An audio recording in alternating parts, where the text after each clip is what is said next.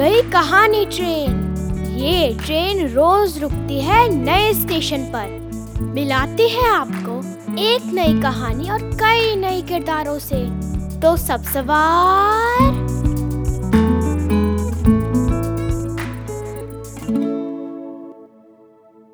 आज की कहानी का नाम है, किसी शहर में एक रहता था राजा।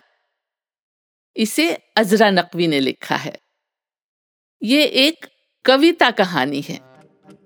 किसी शहर में एक रहता था राजा, वो राजा था बिगड़ा हुआ एक बाजा। यूँ ही आते जातों से तकरार करता, हवा पर भी तलवार से वार करता। सुनाऊं तुम्हें एक दिन की कहानी।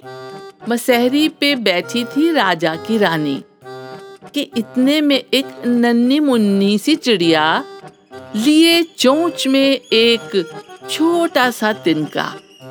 चली आई रानी के कमरे के अंदर और आ बैठी रानी के बिल्कुल बराबर। ये देखा तो राजा ने तेवरी चढ़ाई उठा और गुस्से से ताली बजाई। दिया हुक्म फौजों का सालार आए कि फौज आके चिड़िया पे गोली चलाए। मिला हुक्म फौजों का सालार आया परा आके फौजों का उसने जमाया। मगर नन्नी चिड़िया थी हिम्मत की आली, दिया उसने दुश्मन का हर वार खाली। वो उड़ती फिरी सारे कमरे के अंदर और आ बैठी रानी के कंधे के ऊपर। तो रानी को उस पर बहुत प्यार आया, उसे अपने आंचल में झटपट छुपाया। ये देखा तो राजा बहुत सटपटाया, मगर अपनी रानी से कुछ कह ना पाया। तो रानी उसे देखकर मुस्कुरा दी, उठी और खिड़की से चिड़िया उड़ा दी।